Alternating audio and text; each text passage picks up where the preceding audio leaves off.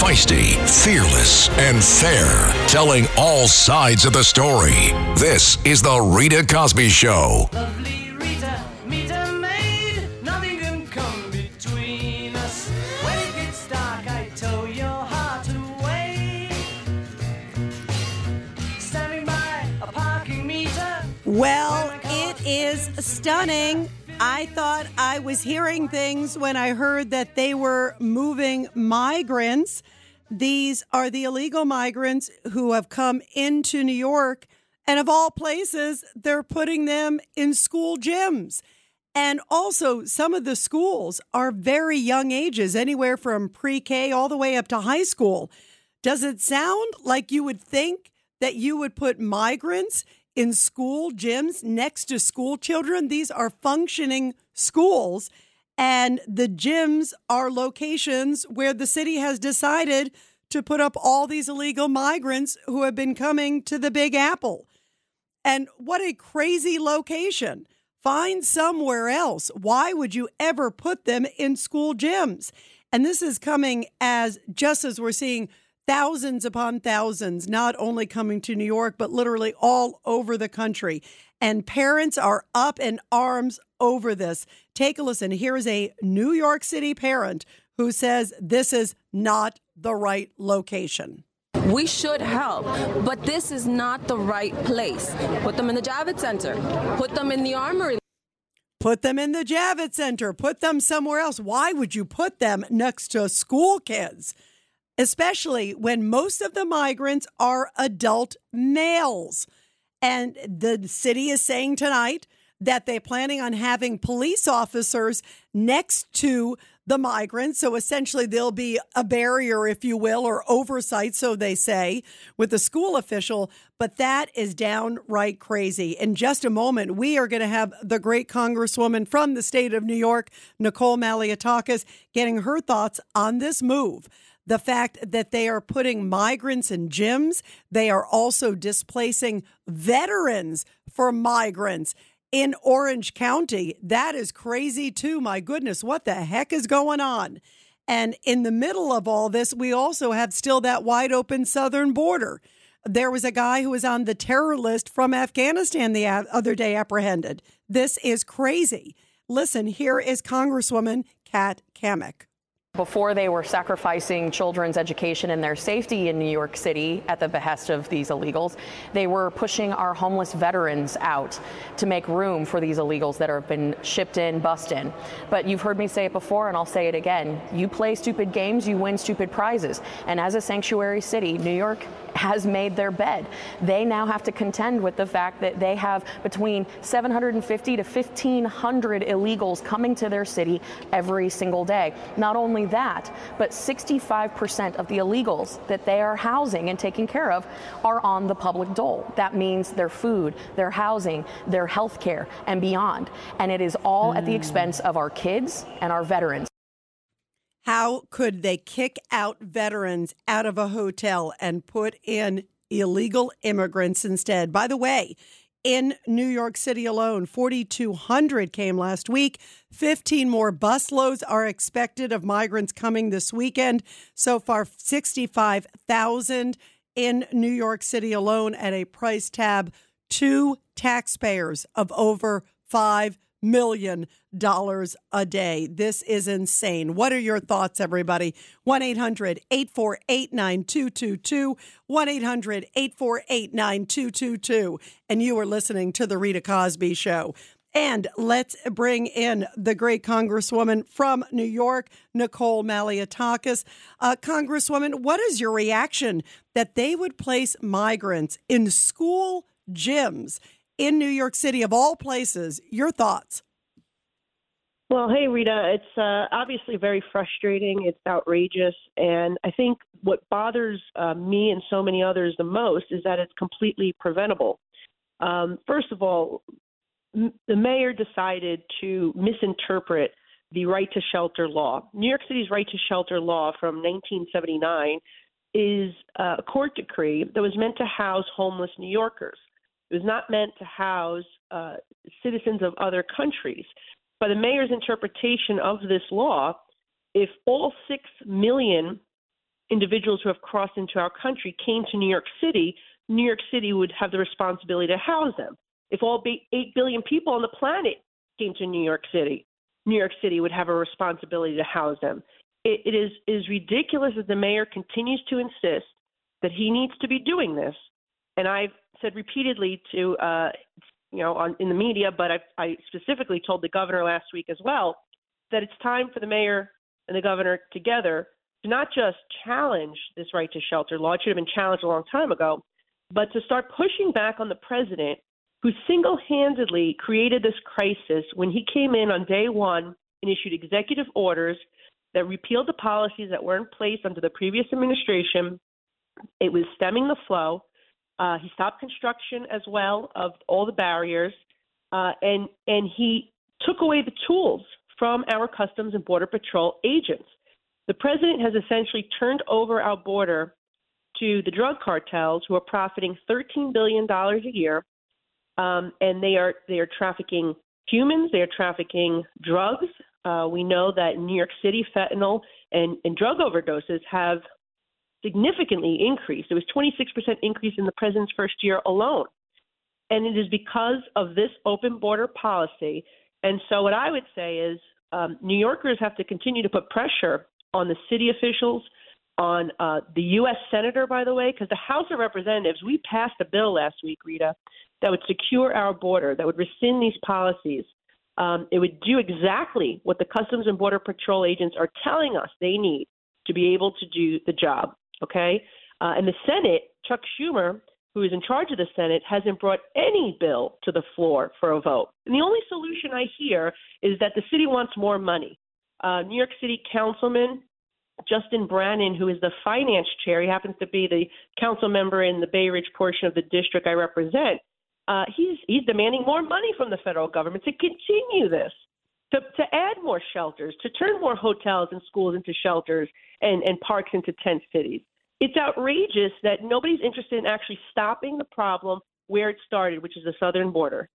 You know, Congresswoman, you hit it on the head because you're right. It's like they continue to say we need more money, but they're not saying close the border. And in fact, Governor Hochul came out and said, quote, we're at a breaking point.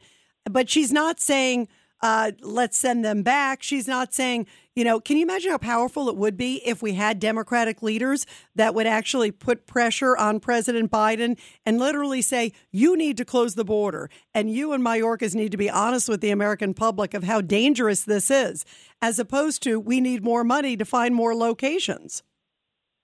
Well, that, that's their solution to everything, right? It's just, it's, it's, we want, they want more money to allow this to problem to continue instead of saying, you know what? The, the right to shelter law is not intended for individuals who strolled over our border last week, and also that the president uh, needs to secure the border. Or Chuck Schumer, look, if you don't like our bill that we passed in the House, um, then pass your own bill and let's reconcile. Let's see where we can come to an agreement here. I do believe there should be a bipartisan agreement on how to deal with this, but it has to start with securing the border. We could talk about work visas and, and employer sponsored visas and certainly family sponsored visas, increasing those uh, to make sure that we know who is coming in and out of our country and that they're coming um, safely and appropriately. Uh, in accordance to our law, adding immigration judges to hear these cases, differentiate between legitimate asylum seekers and those who are not, because two thirds, by the way, of those who have come to court this past year were not even eligible for asylum, and they're clogging up the system. They're creating a tremendous backlog for those legitimate asylum seekers, people who are truly uh, coming here trying to escape political uh, persecution or uh, government oppression. And they're getting stuck in this backlog now. In New York City, the court date is till 2023 to 2033. You can't even get a court date for the next decade. And so it, it is unsustainable. It is dangerous. And I mentioned the fentanyl earlier, but again, the, the individuals who are on the suspect uh, terror, terror suspect list that the FBI keeps uh, keeps increasing that number. Those attempts of of wanting to enter our country, mo- thankfully, we see many getting caught. But the point is, is that 1.2 million gotaways that have made it into the interior that CBP or the government don't know who they are, what their intentions are, or where they are at this current moment. Uh, who's among that group? This is no way to keep a nation safe. And really, the president, uh, he, he really should be removed because of this. Um, Mayorkas should certainly be fired or removed. And that's, I think, where this is going to be headed um, unless we see any any significant changes, which we're not hopeful about at this point, because he has stopped, by the way, every attempt that Republicans have tried to uh, fix this and provide solutions, and even lawsuits. If there's a lawsuit, he is challenging it, right? He appeals it. Just the other day, uh, Florida sued saying that New York City can't continue to release. I mean, not New York City, the, the southern border. They can't continue to release people in the interior of the country without a court date. Okay, um, and and they have and uh, without knowing where they're going, and yet the president is appealing that because he wants to continue to not just release people in the interior, but to totally just release them and not even know where they are or make sure that they're returning for a future court date. Yeah, it is astounding when I saw that they're appealing that. I mean, that is like, that's not, and to your point also, Congresswoman, even when they get the date, 99% of the time they never show up, but they don't even want to give them a court date. They just want to say, hey, here you go, come into America. How, um, as you talk about, how dangerous is this on so many levels? Um, and also economically, we are drained. I mean, you know, we're at a tipping point. You think about, um, you know, we're talking about homeless veterans getting kicked out of the hotel that was in Orange County uh, to be replaced by migrants. I mean, to me, that is just, it is heartbreaking. I think about the kind of money, $5 million a day, which is like the minimum that it looks like New York City is paying alone for migrants. Think about all the money that could go to resources in New York as opposed to just the drain on the system. And and the mayor says, "Oh, we're at a breaking point," uh, but I'm not hearing any change to Sanctuary City. Yeah, so the the pres the, the mayor um, is not see the sanctuary policy of New York City, so people understand what that actually means. Uh, basically, Mayor De Blasio took it so far. It's not the policy that was in place when uh, Giuliani was there, when Bloomberg was there, when Ed Koch was there. He took it to another level, which meant if you are arrested for a crime, uh, NYPD will not co- cooperate with federal authorities to have you deported. Okay, if if there is a detainer request for your arrest, NYPD cannot cooperate to have you deported. They also kicked um, deportation officials out of Rikers Island. Okay, so they, no longer is there that cooperation between local and federal authorities. I met with ICE recently, and remember, this is ICE under Biden's administration. So there's very few times that they're actually asking for detainer requests. Maybe there's a you know, few hundred detainer requests a year. And the city has not cooperated with any of them. And if the Biden administration is requesting removal, uh, it has to be something really bad. Okay, this person is committed murder or or rape in a, in, a, in, a, in their home country, or it's got to be something pretty big for the Biden administration to come with a deportation uh, request. So it's outstanding. It's, it's just it's just mind-boggling that the the mayor and the city continue to do this and and protect and shield these individuals from deportation if they commit a crime in our own country. Um, in terms of the costs, eh, well, let's talk about the terror, terrorist uh, watch list. We're in a post 9/11 world here you know, and and it's it's it's mind-boggling to me that any elected official would um, have this type of policy in place, open border policy like our president would, and not be extra diligent, particularly knowing what happened in Afghanistan last summer. Okay, when when there were thousands of terrorists released from Bagram Air Base jail, where are they now? Many of them are we don't know where they are. They're they're they're they're they've just disappeared uh, and we don't have an idea of where they are. That, coupled with the southern border, should be very concerning to Americans. Um, but in terms of the cost, yeah, the city just announced, the mayor just announced recently that he was going to cut health care for retirees. Okay, the health care benefits that retirees receive are being diminished because of cost. And there's a 10% across the board cut of city services that he's proposing as well. And you're hurting, look, just things like this, like schools, right, where children need to have physical activity, particularly after they were so isolated. Uh, and obesity became such an issue during the COVID pandemic and the two years that our schools were shut down. To take this important physical education, that socialization away from our young people is wrong. So there's a lot of lot of things that are wrong with this. The, the the thing is we have a solution, and again, that is the frustrating part of this. The mayor should be challenging the right to shelter law, stop misinterpreting it. Um, it was never meant to house individuals uh, who are from other countries, while our own homeless, by the way, are still are still um, sleeping on the streets, right? Uh, and in addition to that, um, the the put pressure on this president to do the right thing here and secure the border, and put pressure on Senator Schumer to pass a border security bill. If you don't like the House bill that we passed last week, pass your own bill, but do something. Yeah, absolutely. We cannot continue in this fashion.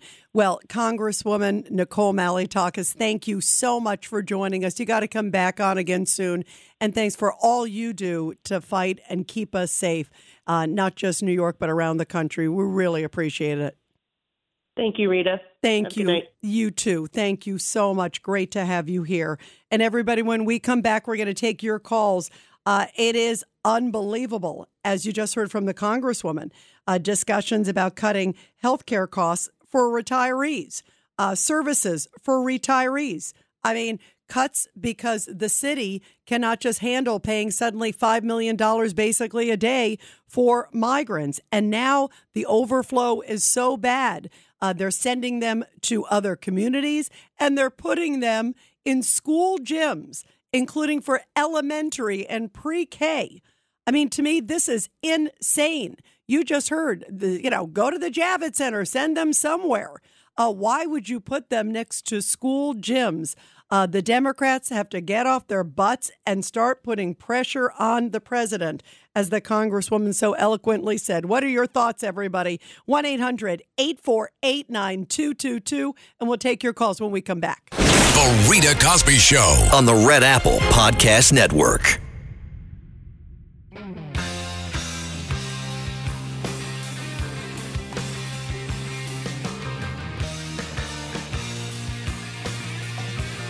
Well, parents are protesting, especially those in Brooklyn today. They are very upset that migrants, the illegal migrants, and many of them adult males, are being placed in gyms that are part of schools.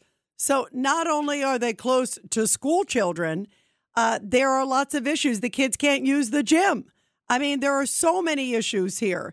Listen to what one of the moms had to say a little bit ago on the protest line. Yes, it was very hurtful. Um, parents was outraged. We just feel that there wasn't enough time, enough notice. Um, for parents, as you stated, Friday morning when they came to school is when they found out, and then Saturday night they were there. And in one school in Brooklyn, about a third of the students were taken out today because parents were so furious that suddenly migrants were placed in the gym, again, as you just heard, without notice. 1 800 848 9222. Uh, let's go to Tony, uh, line seven. Tony, your thoughts.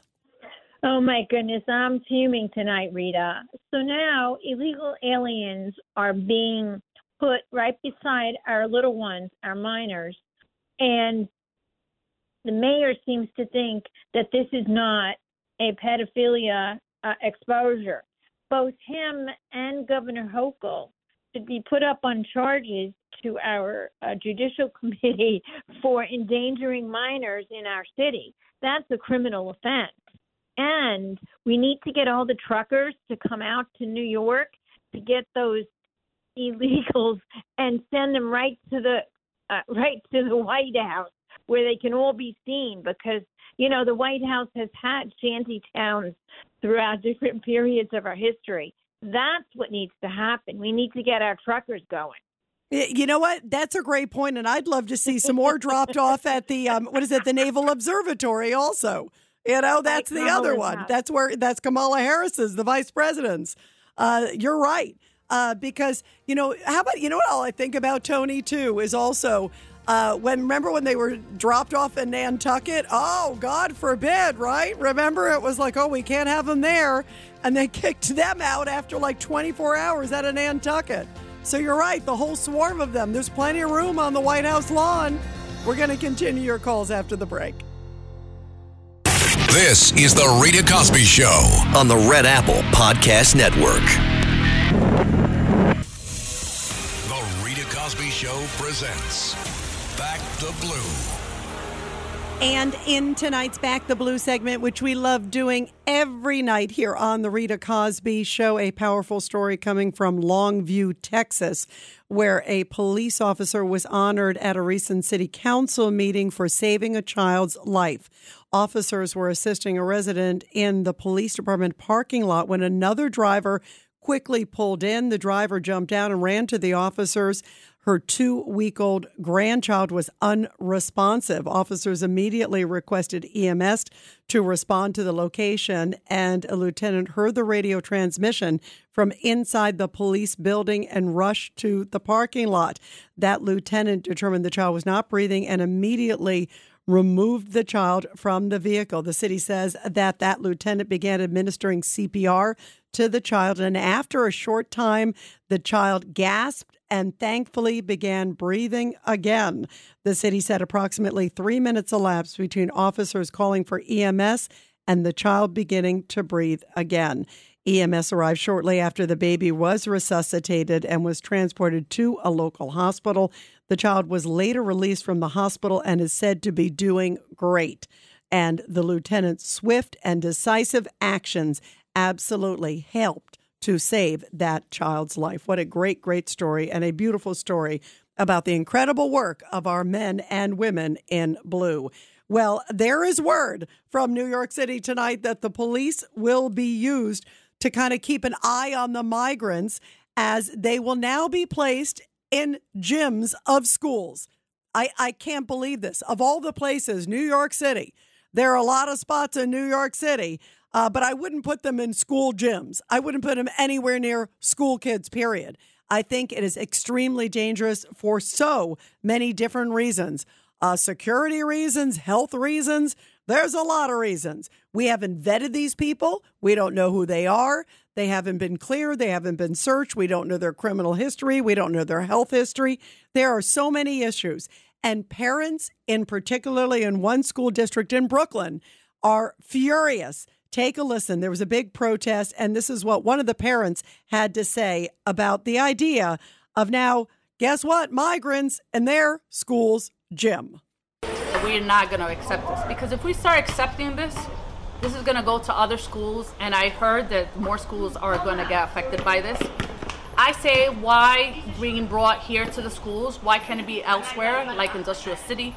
Like uh, I heard in parks uh, down there in other neighborhoods where they don't have. We've been overly packed here with immigrants, and I understand both points and stuff like that.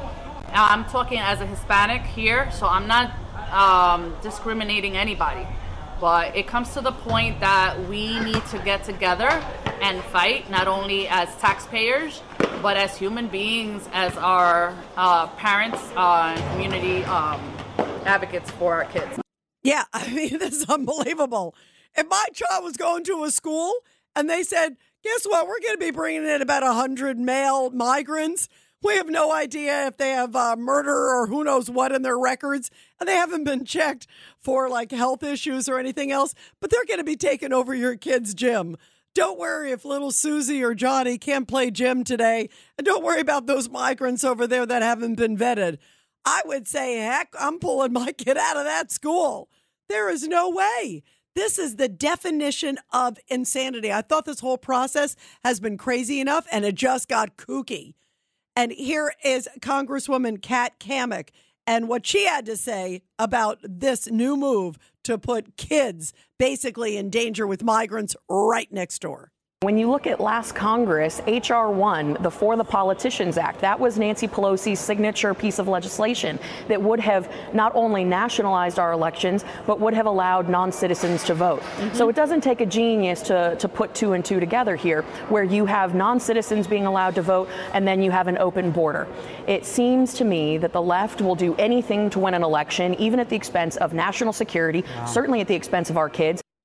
And here's a little bit more of what she had to say. If you thought it was kind of crazy, first of all, of them being in a school gym, again for like pre-cool, preschool, uh, pre-K rather, and elementary, all the way up to high school. But can you imagine elementary kids and you got a bunch of adult male migrants? I'm sorry. That's that is one scary formula for disaster. And Congresswoman Kat Cammack also brings up another place where they're going to put migrants. In New York, they are actually using one of the former training academies for the NYPD to house these folks. But it gets better. They still have an active range where they do target practice that is in use, that is also housing illegals. D- uh, Does anyone see a problem with this? I mean, this is absurd. I, I feel like I'm taking crazy pills.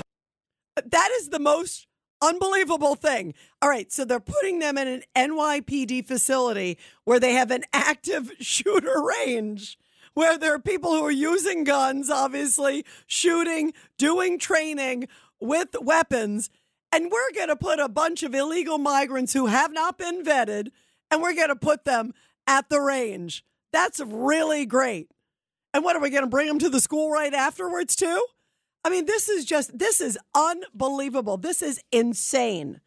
And so earlier today, we were talking to Frank Carone. He is the former chief of staff of Mayor Eric Adams. And my co host on Cats and Cosby, the great John Catsimatidis, had this suggestion to Frank Carone saying, why don't you put them on Rikers? That's the big prison area. Why don't you put them there? It would be cheaper, and at least you could contain them and keep an eye on them. Take a listen to this conversation. We're renting all these big hotels over to put these migrants in. Why don't we take the take the uh, jail doors off? You could send send thirty thousand of them to Rikers Island. Take the jail doors off, unless we promise the migrants a rose garden. We don't have to give them seven hundred dollar day rooms at the hotels. Take the jail doors off at Rikers Island. You can give them brand new beds and house 30,000 of them there.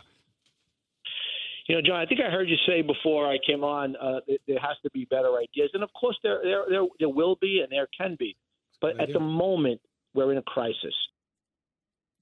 Yeah, we're in a crisis, that's for sure. But the point is to bring them to school gyms.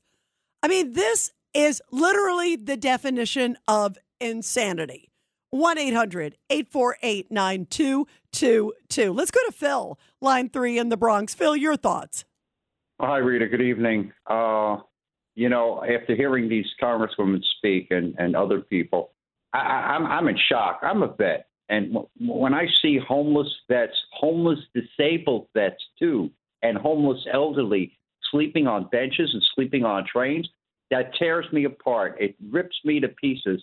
What what I don't understand is what is so much wonder with these illegals that they've got to do every single thing for them and slap Americans who are really truly needy in the face. They're sending a hundred young men up to Orange County, I believe.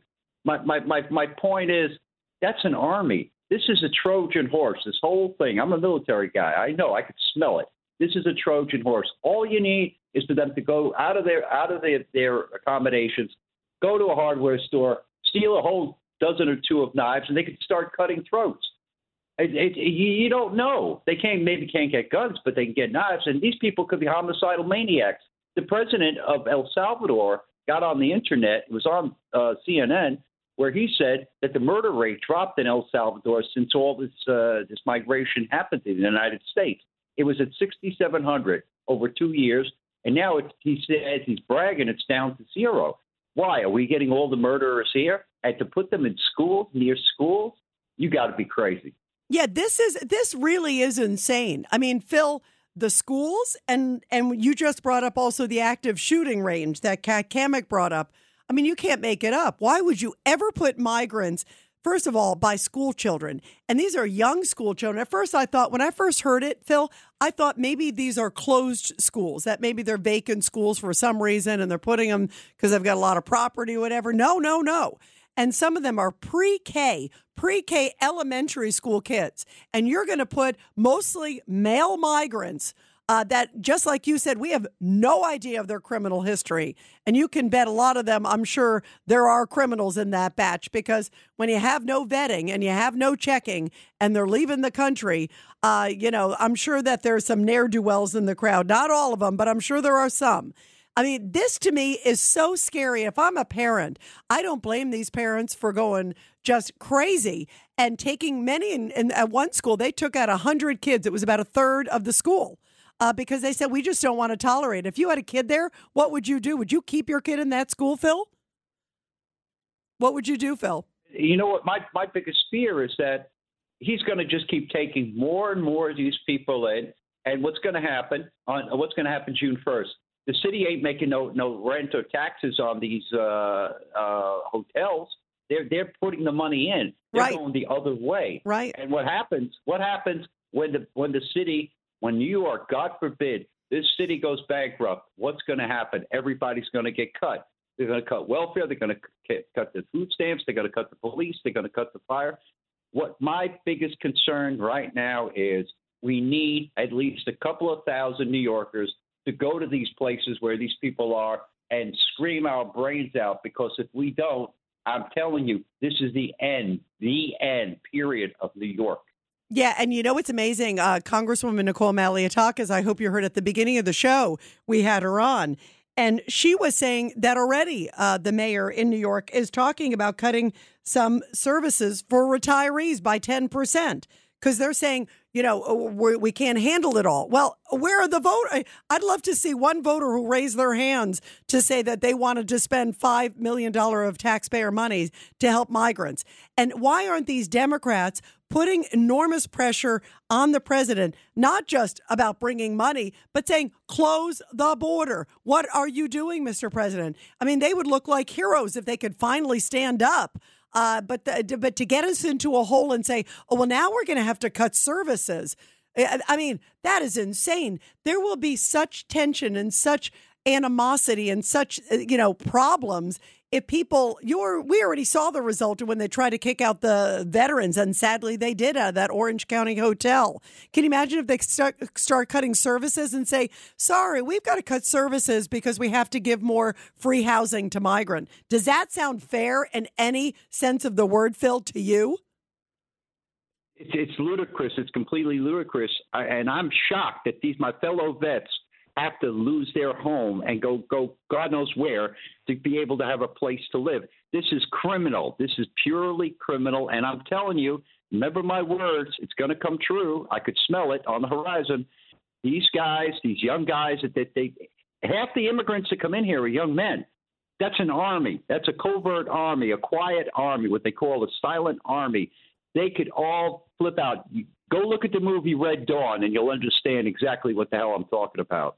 All right, Phil. Thank you very, very much. And and you're right. It is troubling that there's so many single men, um, and now we're putting in one place at an active shooting range. Uh, I mean, and then at a school kids gym, elementary school. Uh, this is nuts. Really nuts. Let's go to Elena, line eight. Elena, your thoughts. Good evening, Rita. I, I, I can't believe this, Elena. I, I am so angry as Phil is, and, and, and I don't know how you feel, but I'm furious. Well, Rita, I've been looking, I've been watching, I've been feeling, and first we attacked the seniors, then they attacked the teachers, then they attacked the policemen. Now they're attacking the military. We're becoming a feudal, economic feudal system for the government. We have to, citizens have to work and work and pay taxes to support this system, and eventually the master will take over all of us. Uh, and wh- when is it? When are we getting to that point, Elena? Because I'm telling you, this is a Uh, mess. I don't know, but if the border is open, there is more and more people who will be able to be part of this feudal system. Yeah, well, I'm telling you, it is definitely changing the dynamics of this country. There is no doubt.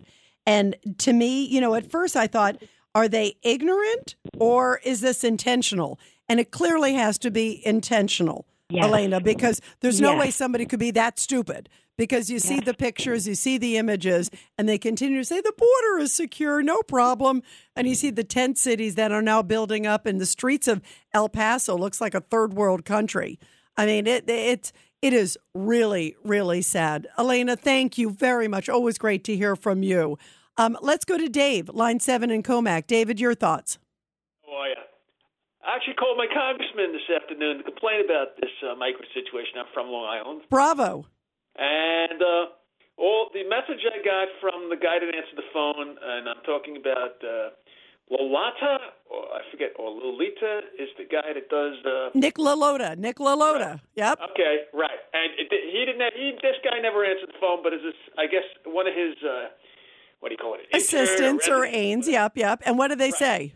Well, they say, oh, we'll give him the message. It says, well, what about, uh, you know, all these other things like the price gouging on new and used cars? What are you doing about that? What do you do? One time I called him, I says, what are you doing about the high price of uh, real estate? And what what Island they what did they do, Dave? First, what did they say on the? They just said we'll call you back, right? They just Well, took the give- message. Well, give the congressman a message. Uh. Uh, and you know, I'm really sick of it. I, and I, you know, what's funny?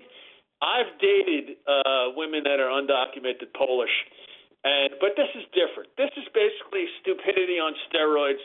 And what I here's the solution to the problem. Well, and by the way, Dave, I'm half Polish, so I know that you have really good taste in women. But go ahead. so I'm Serbian also, but that's another story altogether. But but uh, the real uh, solution to the problem is that the and, and Lolita or Lolata, I forget how you pronounce it. Lolota, Lolota, Lalota yeah. a It's a, it's a strange name, yeah. happen- But he is a good guy. By the way, he's a former military guy. I had him on the show when he was running, and and we'll try to get him back on.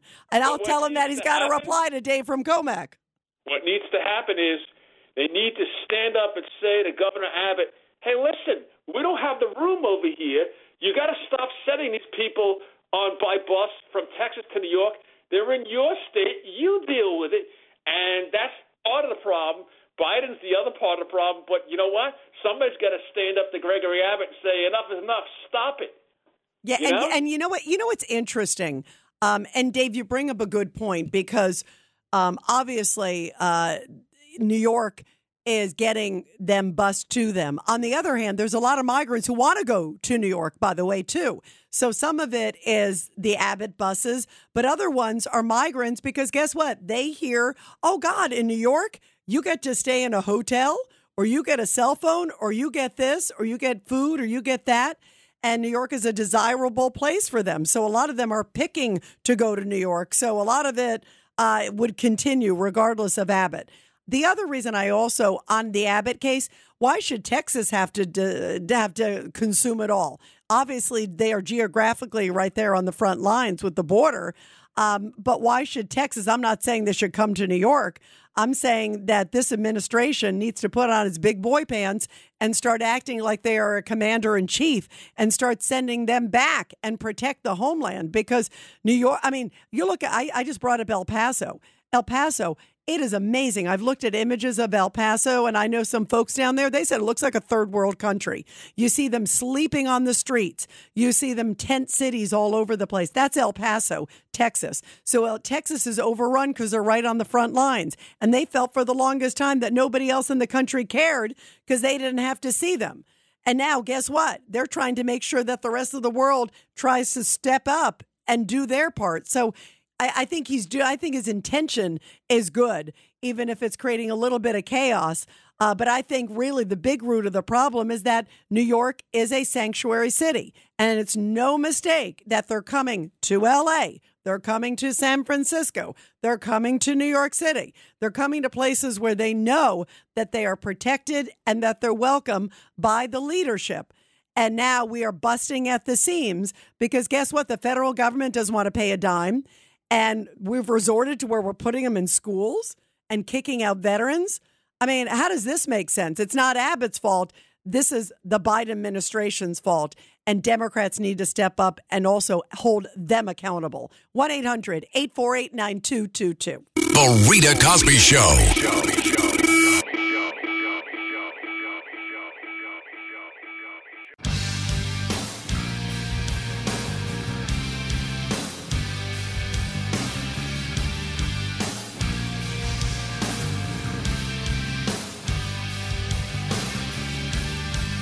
By the way, coming up on the next hour on the Rita Cosby Show, John Catsimatidis and I uh, did an exclusive interview with Nikki Haley a couple hours ago, the presidential candidate, and she made some big news talking about Daniel Penny. That is the Marine who was on the subway who put Jordan Neely in a chokehold and she is going to be joining us. We're going to be playing a little clip of that uh, to talk about what she thinks should happen to the Marine. She says he deserves a pardon from the governor and that he really is a hero. And I'm going to play part of that fascinating conversation that we had with Nikki Haley in the next hour and take your calls on what you think should happen to the Marine. He has now been charged, as we know, with manslaughter. And there are some who are calling for murder charges against him. The funeral for Jordan Neely, meantime, happens on Friday. And no surprise, Al Sharpton will be delivering the eulogy. Uh, and that will be an interesting, interesting moment to hear what he has to say and how he basically galvanizes that moment, uh, saying that it was not an accident. Of course, the Marine saying that it was done in self defense via his attorneys. And we're going to give you an update on also his defense fund because it is skyrocketing from people around the country who are chipping in to defend the Marine. What are your thoughts about that, everybody? 1 800 848 9222. 1 800 848 9222. Meantime, we are talking about the migrants placed in gyms. What are your thoughts? This is unbelievable. Let's go to Joe and Jericho. Joe, your thoughts. Rita, my love, I'm going to give you rapid fire brilliantly, and as usual, you will respond brilliantly.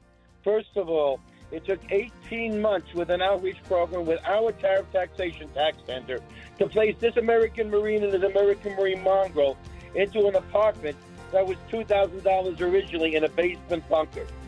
Two, Wait, wait, wait. Joe, do me a favor. Hold on. We're going to go to a break. I will take you after the break so we can talk about migrants. And I think it's deplorable they replaced veterans in a hotel. This is The Rita Cosby Show on the Red Apple Podcast Network. This is The Rita Cosby Show on the Red Apple Podcast Network.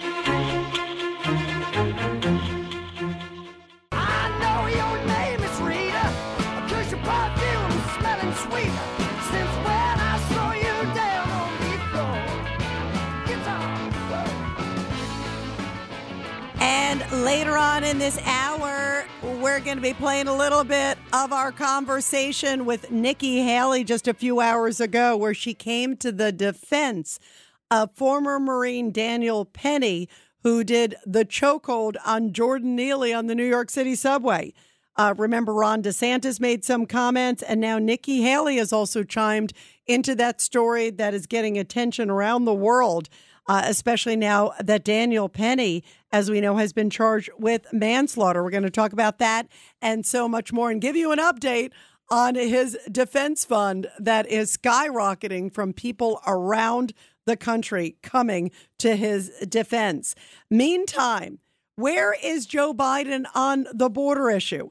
I couldn't believe this. The other day, President Biden was asked, hey, what do you think about everything and what's going to happen with the border? And over the weekend, he's like riding his bike when he wasn't falling off of it. And President Biden made the comment basically, well, it's not as bad as you thought it would be, right? And kind of laughed and going away. I, I got to go. I got to get ice cream.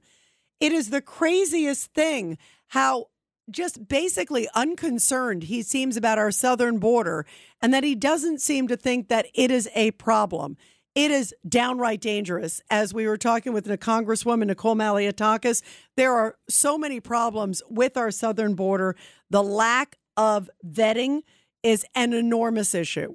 And if you're going to have people come here, you got to screen them, you got to check them, you got to know who's coming into the country, and you got to be able to figure out doing it in an orderly way that is not putting stress on any communities and that you know that these are individuals who care about this country, have no criminal history, and we don't know any of that. This is downright dangerous.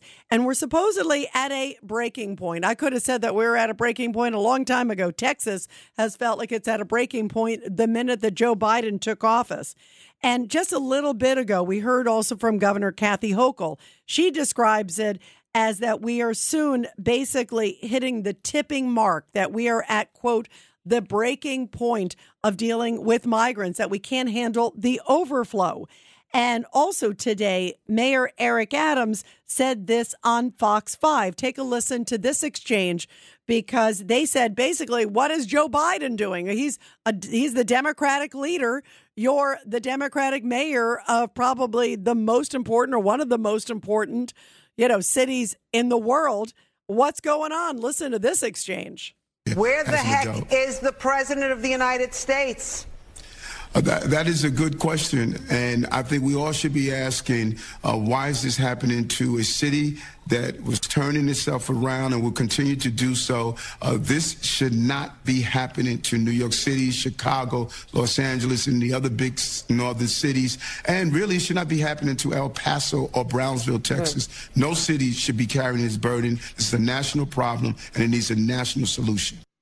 Yeah, it needs a national solution. Uh, it's called basically plugging the border, not just saying, Mr. President, we need money.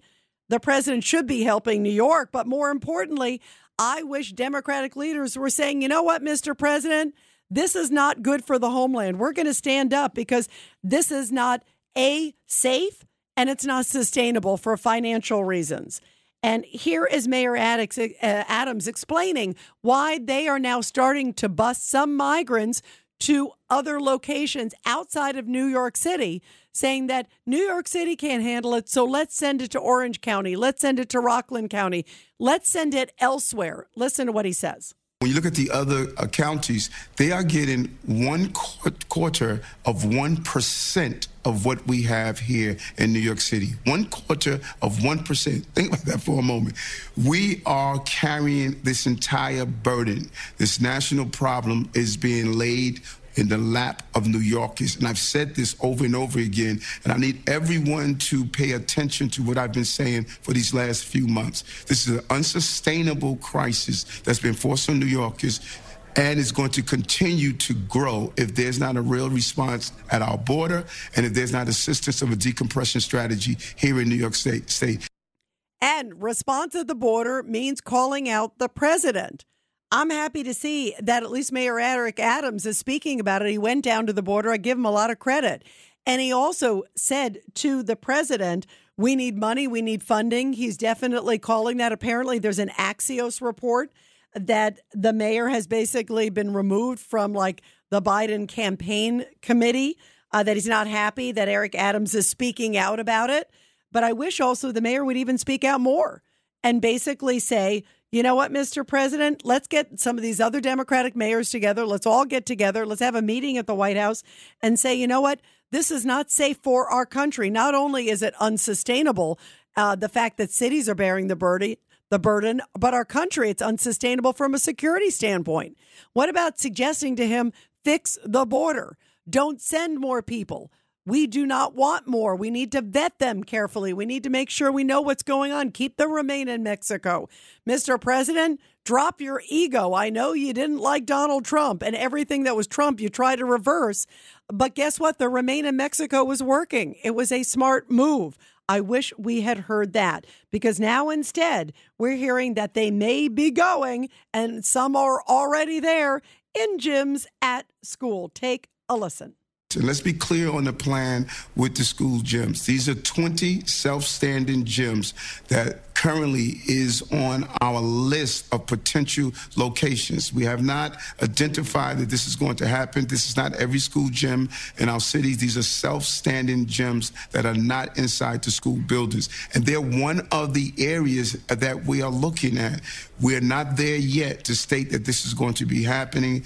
Uh, we still look at the other 19 other gyms and state if we're going to move them there. But we have to create a list of locations because the flow has not stopped and it doesn't look like know, it's but- going to stop. And already parents are protesting this move. Uh, in fact, asylum seekers heading to the gymnasium at PS 172 in Sunset Park, Brooklyn. Well, parents started protesting earlier today and said they do not want them. They were carrying signs and banners uh, saying to the mayor, protect our kids, find another solution.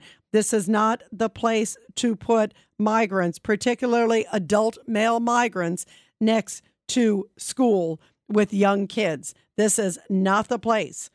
And many people are saying enough is enough. The city, by the way, has already opened more than 150 emergency shelters and eight large scale humanitarian relief centers to serve the more than 65,000 asylum seekers, illegal migrants that have come to New York City alone. That is a stunning number. And here is one of the parents, this is one of the moms, saying this is not the place to put them at schools.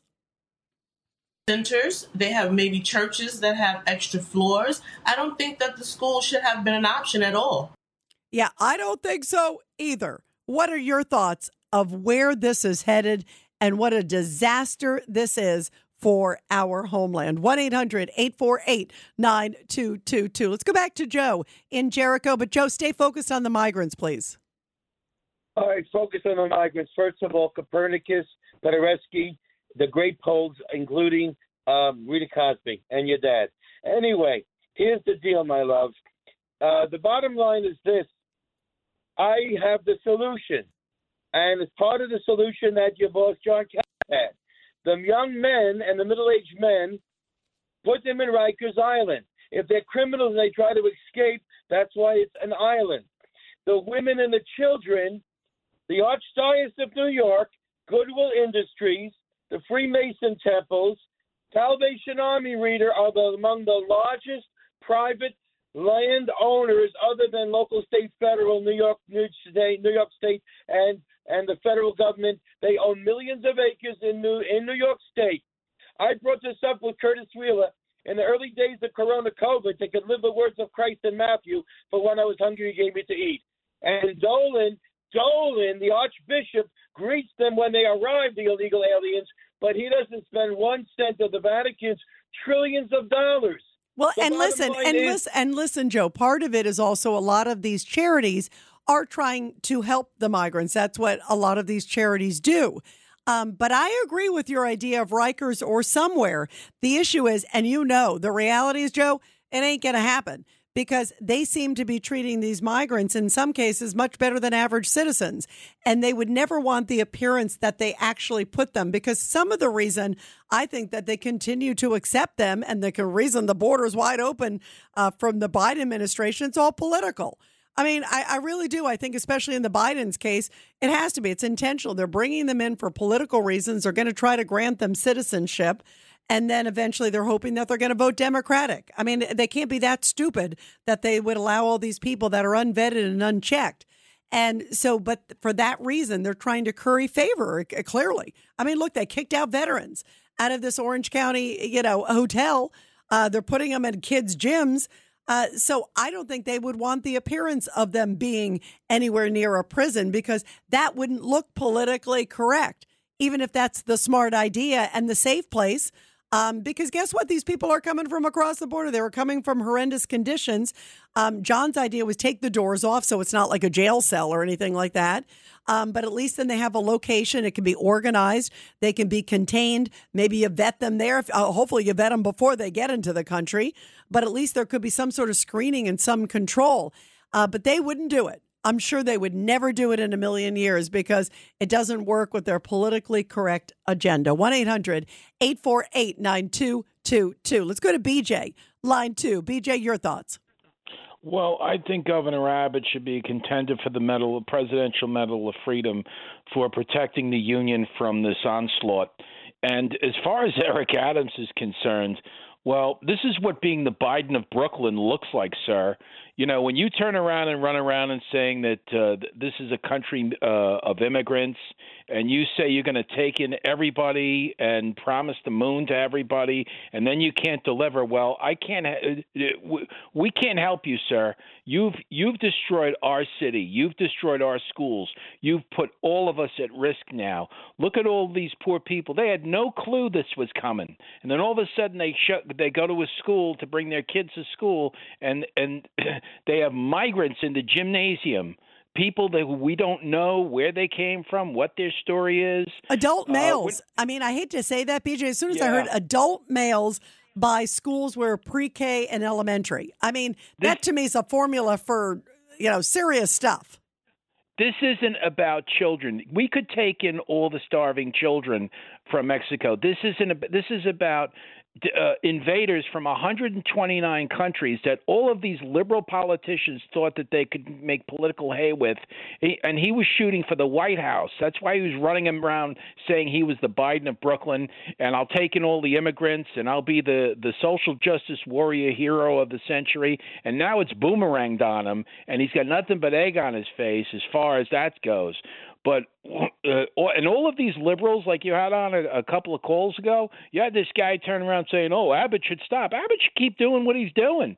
You're the guys that voted in all these liberal politicians down the ticket, Right. You're the Yeah, ones that- How did you like that guy who called up BJ who was like, uh, Abbott should just keep them all in Texas. And why is he Yeah. sending them somewhere else? First off, by the way, I debunked it because a lot of them want to come for the reason you just said that New York is so appealing. You know, that, oh, they hear free this, for that. They come to the free places. So a lot of them are drawn to that. Um, but why should Texas have to bear the full burden? I mean, it's it is insane. And you know it's also insane? Abbott has tried to call Biden a number of times. Biden won't even return his call. You have the governor of Texas saying we're being overrun. We need help. Finally, Abbott, by the way, I'm sure you saw the images, BJ, in the last, it's like, you know, 24, uh, 72 hours or so. They finally put up razor wire because they realized they just, and they brought in the Texas National Guard because they finally said Joe Biden ain't going to do anything. Uh, we have to do something. And it's actually working in those areas, BJ. So if only Biden would just put a little bit of razor wire, maybe things could be different. Real quick, I'll give you a couple seconds to respond. Everyone should come in. Ex- uh, everyone should not be. Uh, uh, uh, everyone except we should let let my my Polish girlfriend in, right? But everyone else should should stay out of New York. I mean, give me a break. And as far as Abbott's concerned, he didn't let Biden didn't let him build the, finish building the wall. That those slats down there rusted until they figured out it was costing more for them to leave the wall rot than than to, to to stop putting it up. So they he, he begrudgingly let him start to put it back up again. So, but all of these blue states, this is becoming what the country's looking at.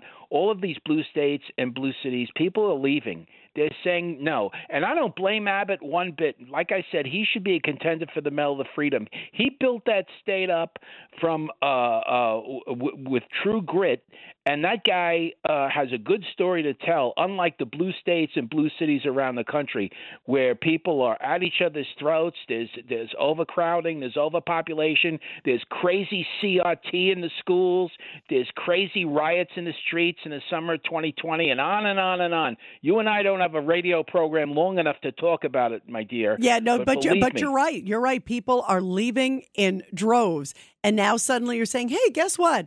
Uh, we're going to give migrants XXX." And, and now New York City, by the way, and I brought this up, BJ, five million dollars a day at minimum. It's costing. Uh, the numbers are going up and up and up, and they're talking about cutting city services for residents, not for the migrants. And you wonder why people are fleeing New York with skyrocketing crime and everything else. We'll continue your calls, everybody. 1 800 848 9222. The Rita Cosby Show. on the Red Apple Podcast Network.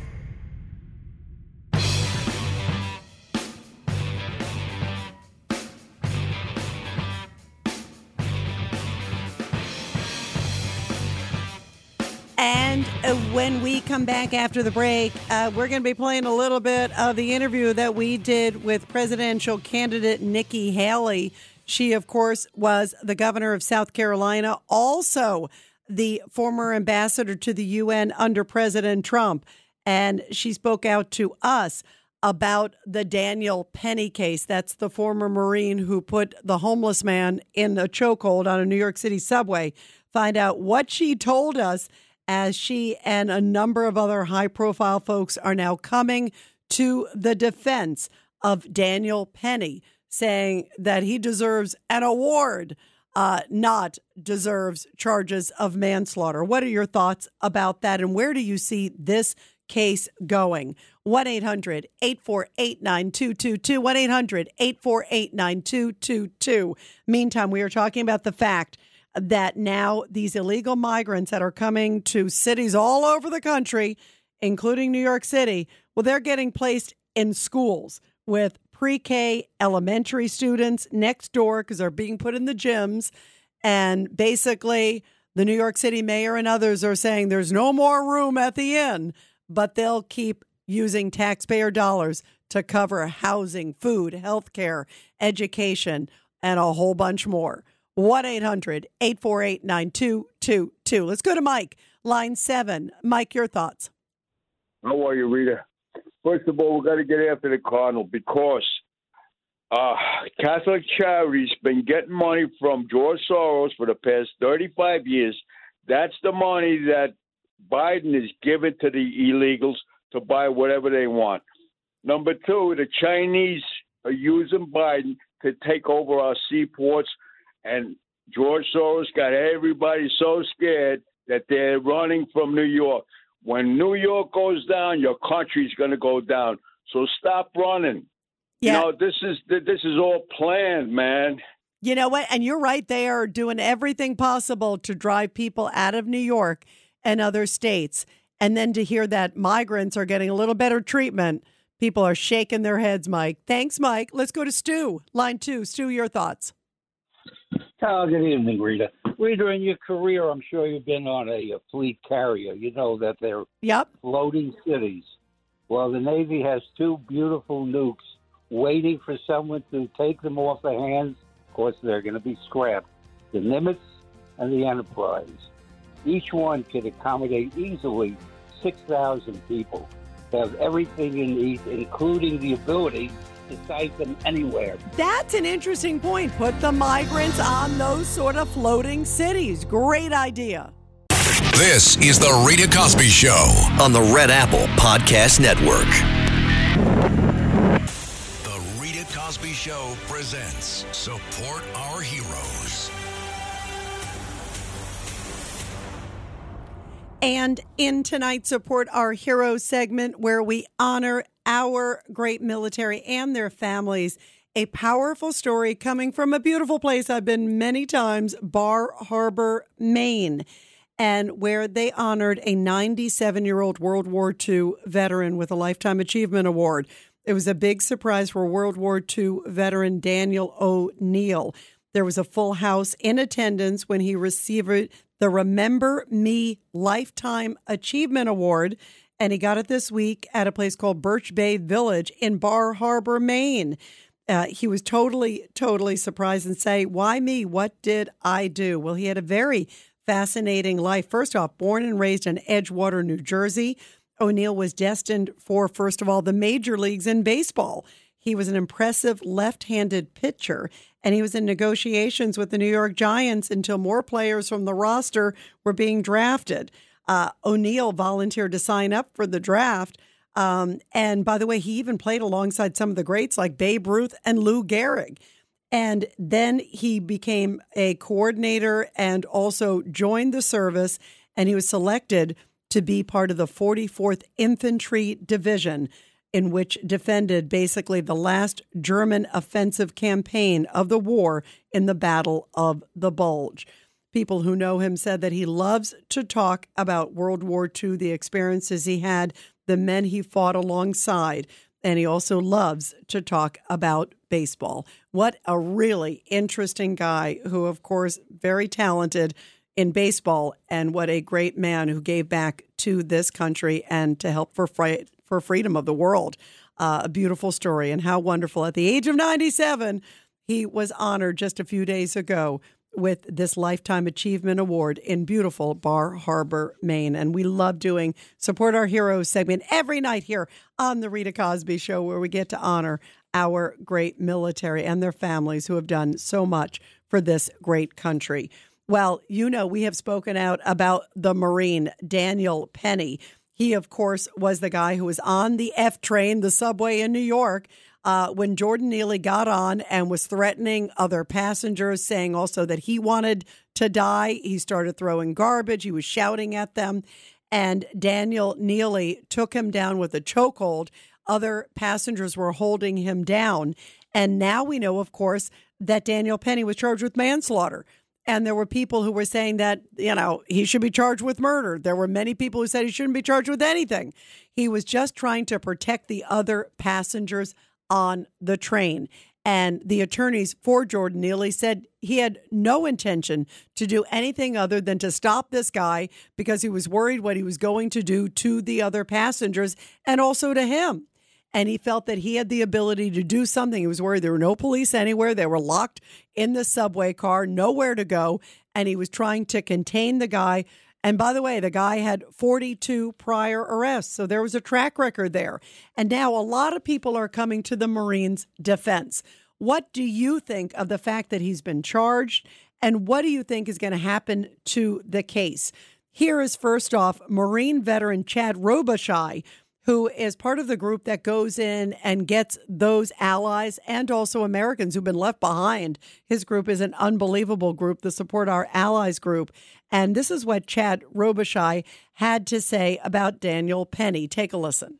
He stood up and did something. He protected people that he didn't believe could protect themselves. Uh, so often now we see incidents like this where people, men, stand around and video incidents like this on, with a cell phone and don't act and we wonder why why isn't someone stepping up? He did exactly what he should have. He stepped up to defend people in that car, black, brown, uh, white. It didn't matter. He he did the right thing. And also, Marine veteran Victor Marks also came to Penny's defense. Take a listen about this. I've actually been in the exact same situation that uh, Danny was in, and it requires awareness assessment and then you know, do you avoid it or take action in order to protect people? And I think the both the technique and the restraint that he used, which is called the, you know, it's a vascular restraint technique. It's not a choke. Is the most reasonable use of force versus punching, kicking, slamming to stop what we would consider an active, um, someone who's being aggravated active aggression. And earlier today, John Catsimatidis and I on Cats and Cosby, which I host at 5 o'clock on WABC Radio. You can hear it there or also WABCRadio.com. Well, we spoke with presidential candidate Nikki Haley and listened to the conversation that John and I had with the presidential candidate. I asked her about this case that's making headlines across the country. Florida Governor Ron DeSantis voiced support for the Marine Daniel Penny. Um, he said, uh, We stand with good Samaritans uh, like Daniel Penny. Let's show this Marine America's got his back.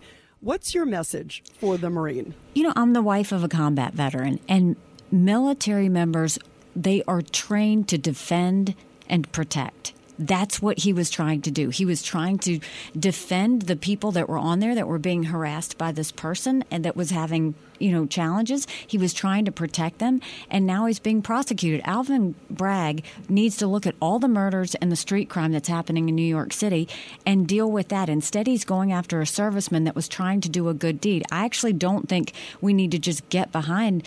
Um, Penny, I think we need to tell the governor she needs to pardon him. We need to pardon him because what he was doing was trying to protect other Americans. She went opposite. She encouraged the indictment. She encouraged uh, uh, to to do what Bragg did, and and Bragg, I understand. Uh, I hate to go local with you because it's local politics, and, and Bragg was afraid that the grand jury was not going to indict him so that was way he brought him up on charges himself. I mean, what Bragg is doing, he's allowing criminals to run free on the street, and he's going after citizens who are trying to protect themselves and protect people around them. It's the total opposite. And if New York City keeps up like this, they're going to turn into Chicago and see everybody leave and see everybody go to places where they can protect themselves, where they do feel safe. It's an injustice, and I think that she needs to pardon him. She needs to focus on the street crime. Bragg needs to start doing his job and stop politicizing and I think everybody sees this for what it is. Nikki Haley telling us just a few hours ago on Cats and Cosby that the governor should pardon the Marine. Of course, he hasn't been convicted, uh, and this case will go to the grand jury. But right now, Bragg has officially charged him with manslaughter. So, what do you make? First off, I don't see Governor Kathy Hochul doing that. Uh, she is a Democrat, and so far, she's taken the side of Jordan Neely in this. And in fact, right away, she took the side of Jordan Neely, saying he was basically killed for being a passenger on the train. Uh, she didn't really say anything about the Marine. She basically made it sound like it just kind of came out of the blue and somehow this Marine just killed Jordan Neely. not talking about the track record of Jordan Neely, not talking about the fact that there are so many of these mentally ill, very disturbed people that are on New York City subways all the time that are harassing passengers and threatening passengers and that are attacking and often trying to kill passengers. So there's a lot of stuff here. Your thoughts, everybody. 1 800 848 9222. Uh, let's go to Mike in South Carolina. Mike, your thoughts. Always great show, Rita. Interesting. Uh, I'll tell you what. Um, and good for Nikki Haley for saying what she did. And you know what? I, don't like revisionist history to take his statues down. Let them put a statue up in New York of the hero Marine and go fund me. I'll kick in some money. And maybe Russ the communist can kick in some money too up there. And, you know, he's a really loony kazoonie. And, and some of the others kick in money for the Marine. Enough is enough, you know, because, uh, and Sharpton, hey, Sharpton, yeah, give a good eulogy, okay? And you, you just, you know, fire up the crowd with all your sick disciples, okay? You know, it will be interesting to see what does he say. You know, to your point, he's going to be doing the eulogy on Friday. And I hope he doesn't do the same kind of rhetoric that the governor did. The governor, you know, right away basically made it sound like, you know, for no reason, Daniel Penny went after Jordan Neely. Um, and, you know, and I feel bad for Jordan Neely. I think the system needed to do more to help him. And, and obviously, he's a very troubled man. But when I hear the defense attorneys for Jordan Neely saying that basically blaming the passengers on the train, like you guys should have gone over to him and asked him how he's doing. How's he, you know, as if as if that's what they're thinking at that moment, first off. Um, and as if it's the passenger's responsibility to help Jordan Neely. You know, I mean, I mean, we all would like to help everybody, and and certainly if there had been something to do, but at that moment they're thinking they're going to die you know? And they're thinking, thank God there's this Marine because clearly what they told the police was what also Daniel Penny told the police because he went in right away. He voluntarily went into the police station. He told them what happened. And the passengers also sounds like they corroborated what he what he said because they decided not to charge him. So you have to believe that right away they went in and said, Yeah, this guy protected us. He was trying to help us. And that's why the police didn't charge him. If the police thought he just viciously attacked the guy out of the blue, they would have charged him. Mike, you know that you're a former you're a former cop, right?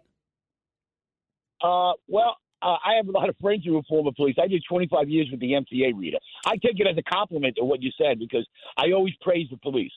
But I did 25 years with the MTA. All right, so And, even uh, better. So even better with the MTA. You tell me how many of these kind of people are on the train every single day that you hear about. They take their life in their hands and they're pointing fingers, like you said, at the commuters, you know, and the passengers and this and that. Oh, and you know what, uh, uh, Sharpton, you, you are a disgrace. And you think, you know, you've got all the answers. You've got tax exempt status and all the other followers that you have. You know, you think, well, we got the greatest country in the world, Rita. We're the most violent amongst each other. And it's getting worse. Is going to be like another, you know, uh, uh, another George Floyd. He was a career felon and they don't talk about his record. The poor guy that got the, the mentally disturbed guy. I felt bad for him too. Hey man, but you know what? I tell people down here they're talking about whatever. I said this guy should be praised, the Marine, because everyone was watching. He was the only one that stood up, and you know uh, I hope he's uh, exonerated. Yeah, Because- and we'll see. And and by the way, he's going to need a lot of uh, a lot of help. He does have some good attorneys, and the latest is, by the way, also Mike on his uh, defense fund. He's got this give send go where the public sending in. It's now over two million five hundred thousand dollars has come in to his Give Send Go Defense Fund, and it's mostly from small donors. It's people around the country who are sending in amounts um, you know, uh, tens of thousands of people actually putting in donations. Uh, Twenty dollars. Here's fifty dollars. Here's a hundred dollars. That says a lot when it's just you know average citizens around the country. Uh, wow, wow, wow, Mike. Thank you very much. Let's go to Russ. Uh, line two. Russ, your thoughts. Hey, Nikki Haley, witless, just like Mike. In 25 years, did he ever lift a hand to help anyone on the subway? He just picked up litter on the tracks. But about Nikki wait, Haley, wait, wait, wait, wait, wait, wait, Russ. Before you Okay, go forward, wait, hang on. Before you continue disparaging people, Mike, was on the MTA. That's that is hard work, and you don't know if he was like picking up trash. It sounds to me uh, like he was trying to do the best he can to protect people. Has a lot of friends also in law enforcement, so I, I dispute that. And Nikki Haley for calling her witless. Uh, she's a former ambassador, former governor. Um, obviously, I think Russ, uh, you know, Nikki Haley and Mike are uh, are esteemed citizens. And so go ahead anyway, Russ. Now that you've disparaged everybody, but go ahead. Not everybody. I go way back with Mike many years. He's said what he did, but you know what? Who hasn't come out and, and uh, criticized uh, Jordan Neely? The real New Yorker, Trump. He doesn't come out and say anything. He keeps his mouth shut. And as a commie for Trump, which is a very exclusive club, I'd like to ask you a question. Do you think that no one on that train was more afraid of that attacking Marine? Than than of Jordan Neely, who's obviously been subdued. I mean, there was only two minutes between Second Avenue and Broadway Lafayette. They went one stop. How much can you do in two minutes Quite before a you're lot. getting strangled to death? By the way, you can do quite a lot, which is why it sounds like if you believe Daniel Penny's story and you believe the other passengers, so far I haven't heard any passengers say I was scared of the Marine. The Well, only you thing know the what- only thing we've seen, Russ, is the opposite. You weren't on the train. I wasn't on the train. So we're taking their word for it, and they didn't know Daniel Penny. And so far we've heard nothing but those people praising them on the train, saying, Thank goodness there was a Daniel Penny. And there's a lot and, and Russ, I mean, hmm. uh, it's it's a scary place on the New York City subway. And if you see somebody, you two minutes is a long time that somebody could attack somebody. It's a long time. And and if somebody and I'm talking about on the Jordan Neely end, it takes five seconds for suddenly somebody who's screaming, saying, I'm ready to die, to take out a knife or do something really serious to somebody. You know, I mean, and you know that. Come on. I mean, you you understand that, right?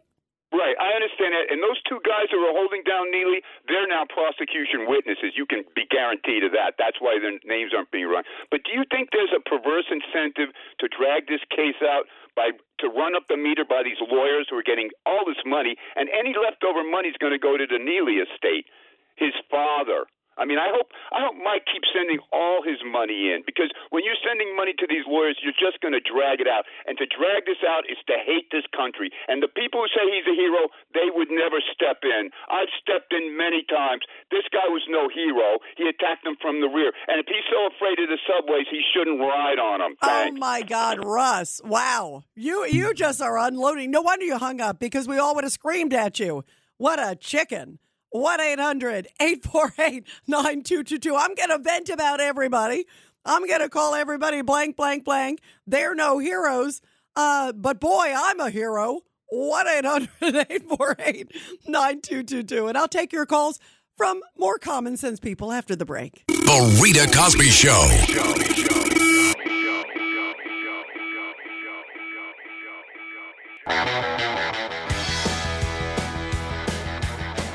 So Big Bad Russ taking it out on everybody, and yet he claims that he really would have taken him down.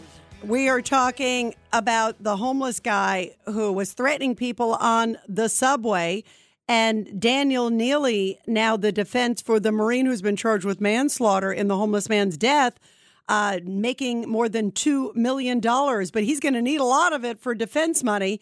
And guess what? Uh, they have said also if there's any extra, uh, that they would put it towards helping to uh, fight mental illness and support those with mental illness in New York. So it is going to a good mission. Um, and he's going to need a lot because not only is he fighting these criminal charges, you can bet there are going to be so many civil cases uh, coming, at least from the estate of Jordan Neely and other people.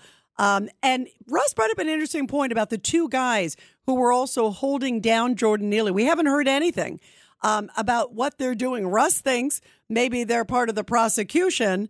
Uh, I'm not so sure of that, but it is interesting that so far we haven't heard about any charges against them uh, because they were holding him down when the Marine had him in the chokehold because he was flailing. And I'm curious about the autopsy too. We still haven't heard anything on that. The toxicology. Sometimes it takes a few weeks. But what was in his system? Was there medication? Was there uh, some sort of illegal drug? Uh, let's find out.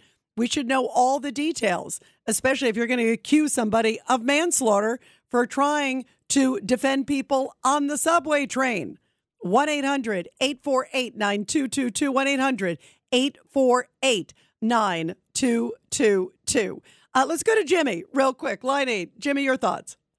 For people who don't ride the subways in New York, people out of town, sometimes at night, especially at night, when you're sitting in a subway car, it's like sitting in the emergency room at a psych ward. You could have five or six people there yelling separately, and sometimes they're in groups. This guy's a this guy Marine is a hero. Now I don't know why Ru- crazy Russ was such so angry about all this. But for you people listening, there's people like Russ, the guy you just heard screaming.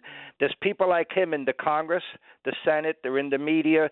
They teach at our schools and university. So we can't just laugh off or worry about this guy Russ. There's a lot of people like him out there influencing people in a lot of ways. You're right. you and to- Jimmy, Jimmy, you are 1000% correct. And you're right. It is like a psych ward. And that's sad. We got to clean it up. We got to get those people off the streets, get them help, but also get them away so they can't do danger to other people. And you're right. There's a lot of those Russes out there. Why it's important to hear from everybody, whether we agree with them or not. Um, sometimes I feel like I need to be in a psych ward after calls from him, but that's a whole other story. Um, Jimmy, thank you very much. Let's go to Jeff, line six. Jeff, your thoughts. Hello, Rita. Uh, I want to do a quick shout out because he don't get enough credit, I don't think, still in this time. That's to uh, Ray Kelly, uh, who was a U.S. Marine and the best uh, police commissioner in the history of the country. Yes, he, That- that- he was great. I love Ray. I love Ray. Absolutely. uh, Rita, go, go back to that time for just a second quickly, and and remember we had had troubles too during the seventies, maybe Yep. eighties or something. But if you saw Ray Kelly at the podium, did you not have a feeling of confidence and everything was going to be all right? Yes, I, although I know will what I say, mean? I will say the new the commissioner Keechant Sewell, the woman. Um, Okay. she's no, she's Uh, she's she's pretty. I think she's pretty good. I mean, I'll give her a due. I too, though, was a Marine, and, and I was drafted during the Vietnam War. Oh, well, I went thank to you. South Carolina to Parris Island boot camp. I returned to the streets of New York also. so what do you I think of what the Marine did? The Marine's a hero. Period. Uh, Rita, as you said yourself, you've been on the subway. I've been on the subway. We all been on the subway when somebody was carrying on. We all hoped that it, that something wasn't going to come our way, but I I never ran away. I was going to stick around to make sure you know somebody didn't get hurt. And sometimes what what, what would happen? At least if one person stood in there and wasn't running, you might get another person to say, okay, there's strength in numbers. Maybe another person's going to stand by. All of a sudden, we have maybe three per, three people standing around there. This happened to me more than once. Sometimes I got my face cut. It was okay. I didn't die. um, but you know what? But I could I could live with myself, uh, Rita. I could live with myself. I did the right thing always, and so did this guy Penny. He's an absolute hero. Bravo, Jeff, and thank you, by the way, also so much for your service too um, to this country, Jeff. Great to hear from you. You got to call back again. You're terrific. Let's go to Steve, line three. Steve, your thoughts. Hey, Rita, thanks for taking the call. Rita, I'm going to try to be as objective and fair and give you my point of view as to how I think this should have gone down. Uh, first of all, you're talking to a guy that has a handicapped daughter. So as a result, you feel bad uh, for Jordan Neely because he was born however he was and he has this problem. But the thing that irritates me now, the family is going to try to jump in and hit the lottery and be the benefactor of this incident because, well, if you really cared from that much that you're suing on his behalf, where were you? Like I said, I had a handicapped daughter. My whole life, we always took care of her. She was never violent, but if she was, I would have kept her away from out of harm's way for herself and the people in the street. They let them circulate and do whatever the hell they want. And by the way, did you ever see these things go bad? Like, do they push people on platforms or platforms into oncoming trains and kill them? Yes, happens all day long. But now they want to make this a racial incident, which really irritates me. And by the way, Steve, you're right because a lot the attorney for Daniel Penny said race had nothing to do with it. Um, and you just brought up a point: if somebody has an issue, they need love, they need family support. They don't need to be in front of others.